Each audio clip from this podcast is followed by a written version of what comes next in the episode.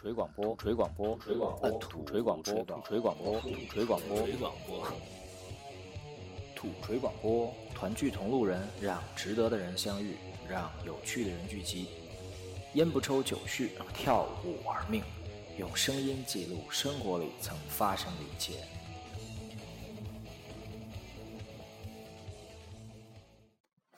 Hello，大家好，我是好久不见的土锤姨父。这一期的白话骗经的故事就由我来给大家讲。哦，这期的名字叫《玉里长反托茶壶》。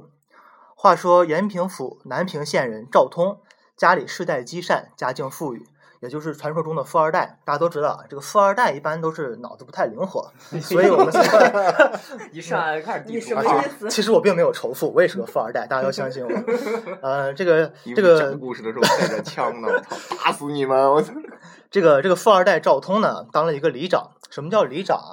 就是一个相当于这个村子的组长，呃，管管辖呢有差不多能有十几二十人吧。他这管辖区域里边有一个人叫钱一，非常聪明，他是好吃懒做，吃喝嫖赌抽样样都会，就是不好好工作。哎，这就是我爱我家里贾志新嘛。啊，对，就是这种人。呃，可能小伙长得还倍儿帅，大大概大概就大概就是这样。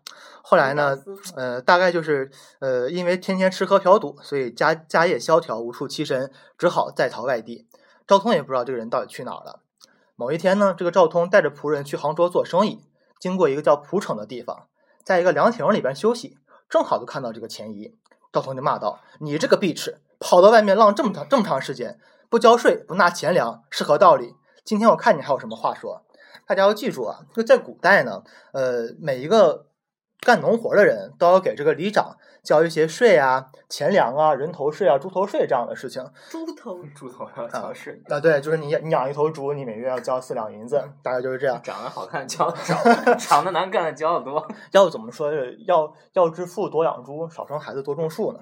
这都这这都是有道理的，这都是有道理的。啊，这个叫钱一的人呢，因为之前一直吃喝嫖赌，所以呃不交税不纳钱粮，这回被这个呃赵通这个里长逮了个正着。然后这个钱一被骂，就是说这个呃非常不开心。然后呢，他就向前作揖，因为他没有什么办法，向前作揖就说：“哎呀，就禀里长，小人本住在苏州的城边，家中有屋又有田，生活乐如边。”啊，不不不，这我等会等一下，我好像是拿错台词儿了。出戏了 出戏了，出戏了，讲错了，讲错了。啊，他他他就跟这个里长说说，哎呀，这个，呃，本来我很想回家，但是因为我欠的钱实在是太多了，就是实在不好回去啊，你回去估计就死在路边上了。呃，这今天正好碰到你了，那就像从天上降的天使一样，我就不敢再推辞了。况且呢，这一年我在外边做生意，在西关码头开了一家店，店里稍微有点宽裕了，而且我还刚娶了一个呃同乡的徐某的小妾为妻，刚好这个妻子还被人欺负了。呃，所以我这孤身在外的一个人，你看举目无亲的，也非常难过。正好旅长去杭州，你就从我家门口经过，不如到家中小叙一下，我把之前欠的钱呢补上。另外呢，还请旅长为我做主。这赵通听了这番话呢，非常高兴，说：“哎呀，今天这还不错，不但得了钱，可以做杭州路费，还能帮人做一件好事儿，这真真是出门招财呀！”于是答应跟他一起前往。大家其实听到这儿啊，我们听了前几期的节目都应该有所了解。一般这种人说这种话，你就不能相信他。嗯要是我的话，当时就先把银子拿出来，然后我再给你，呃哪有这么好的事儿是吧？啥话别说，啊啥话真金白银先给，先给钱是吧？先给实在的，先达成交易，别说话，先吻我，这是我们现代人的这个沟沟通的方式，是不是？这古代人这个脑子就是不行，尤其是富二代。呃，于是于是他们就到了一家酒店门口，然后这个千爷就说：“说李长，你看你起这么早，走这么半天，肯定是肚子饿了，我们先去喝点酒润润嗓子吧。”然后这个赵就说：“那可那走吧。”于是到了店里呢，就吩咐店家烫了酒，切盘豆腐。这时候这个千爷就问店家说：“这里有没有红酒跟猪肉啊？”店家说：“出门左拐，前面家店什么都有。”然后那个钱爷就说：“那个，那你借我酒壶跟秤，我到前面那家店呢去买点红酒和肉，然后我们好好犒劳一下。”然后他出了店门，直奔康庄大道逃跑了。然后这个赵通也不知道，和仆人就一起吃酒，一壶酒喝完了，还不见钱一回来。然后就想，他去了这么久还不回来，这个时候他都没有想到说可能自己被骗了，他想说是不是跟人打起来了，是不是上厕所掉里边好了？善良啊，。好善良的人，要不怎么说是钱多了脑子就不转弯呢？哎呀，我怎么这么人家是钱多了看不到事实的、现实的恶劣。大家原谅我今年这么仇富啊，因为我今年逛街的时候看见一家非常好看的大衣，实在太贵，实在买不起，所以我就唉。还好好，我们继续讲故事。然后这个仆人去了之后回来就禀告说，说那个店那个店里根本就没有见过钱一，去找他吧又不知道该去哪儿找。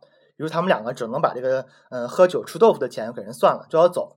这个店主收了银子呢，并不罢休，就说你那壶跟秤得还我呀。这个里长就不高兴了，说酒是我吃的，我当然就给钱了。那壶是你给他的，跟我有毛关系啊？店主说，人是跟你一起来的，你在我店里喝酒，我认识你啊，我哪认什么钱一呀？你要是你要是说不在这喝酒，我可能也我也不可能借给他呀。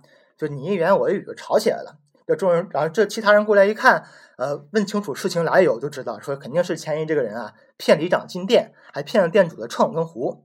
于是大家都说，虽然说这个呃骗子是钱一，但是没办法，谁让你把这个骗子带过来了呢？你就把钱给赔了吧。然后这个赵里，然后这个赵通里长呢，不但没有拿到原来的钱款，然后还赔了一呃赔了一个壶跟跟一个秤。这就是今天的故事。呃，玉里长反托茶壶啊，就是这样的一个故事。一个仇富的故事啊，这是一个仇富的故事。好大一个地图炮啊！哎，不过这种事儿听完了以后，其实特像那种逃单的那种事儿。就是有人就是比如说俩人一块儿去吃饭，结果我先接个人二出去，你等一下。你遇见过吗？没有啊。他做过。就这种，我操，巨缺，我操！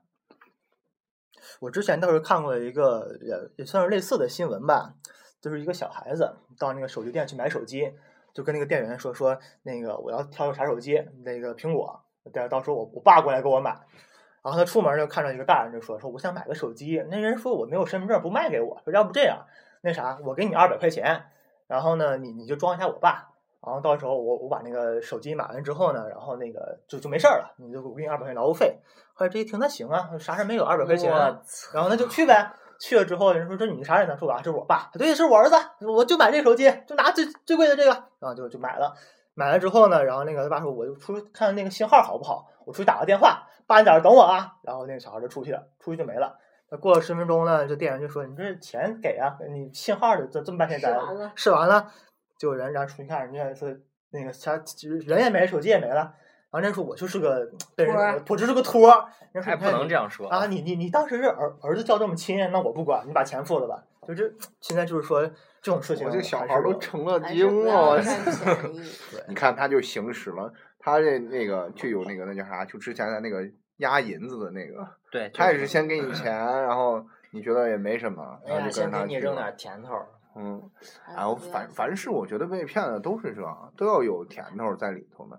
你看，像这个李长也是啊，他愿意跟他一起去，也是听他说那钱一家境富裕了，对，而且什么媳媳妇儿又被人欺负了，要找你做主啊，对，这又有钱，然后就你说还能办正义呢，还 没准办完事儿之后这媳妇还再给点钱，媳妇儿啥？没有，我就是说这个媳妇儿的事儿，你别紧张，媳妇儿还要怎样？说清楚。所以说，这骗人啊，都得是有一个东西在这吊着才行，就跟钓鱼是一个道理嘛。对着呢。我操，这只要没事儿，不贪图什么小便宜。对对对，就是。那今儿今儿这故事就到这儿了。嗯，行，好，拜拜。